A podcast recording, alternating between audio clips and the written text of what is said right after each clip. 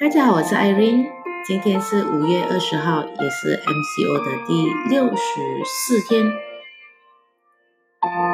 时间过得很快，已经两个月过去了。我告诉自己，真的我已经习惯这样子的一个生活。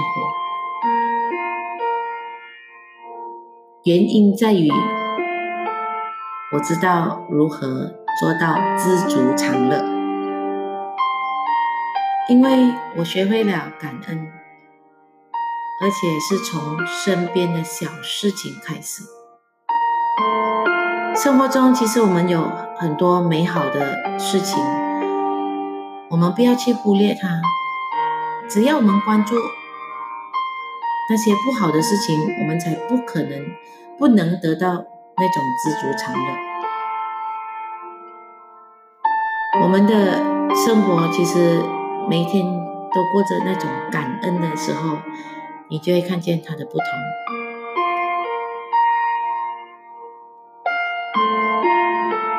当我们对生活的不满多了的时候，而且有些不满的事，并不是我们自己能力可以可以可以做到的，所以在这样子的情况，我们就要学会知足，而且面就像我们面对一个太阳一样。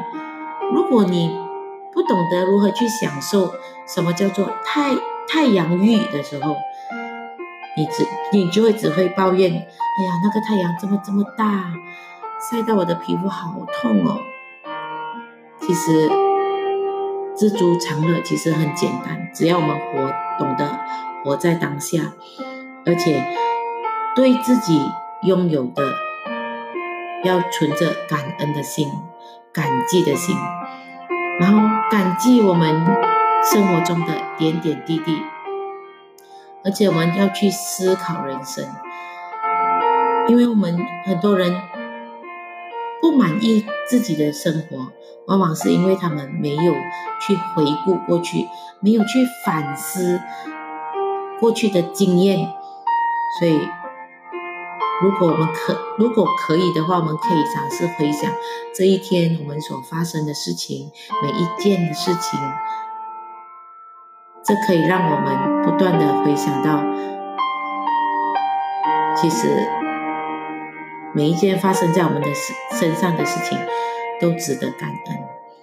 另外，我们其实不可以不要拿自己跟别人比较，人比人气死人。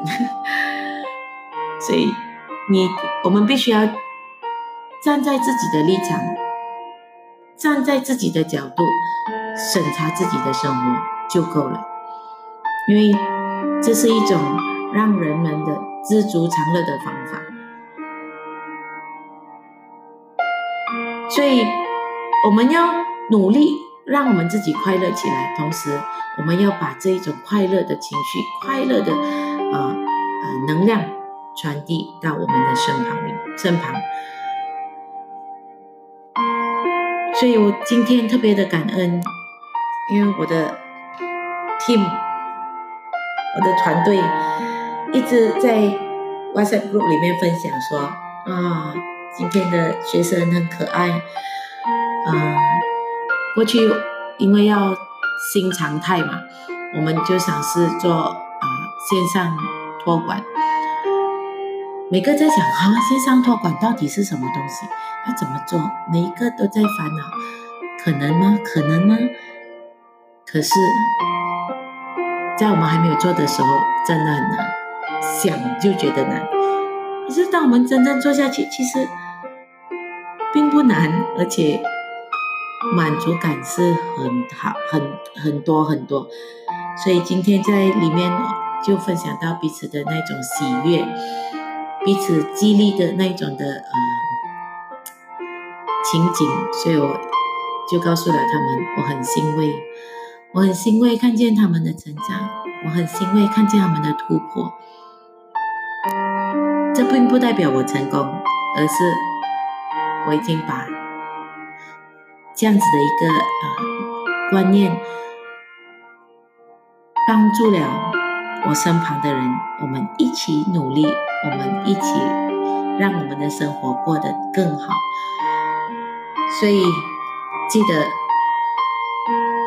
知足常乐，活在当下，珍惜跟感恩，这能够让我们的生活会越变越好。记得我们一起加油！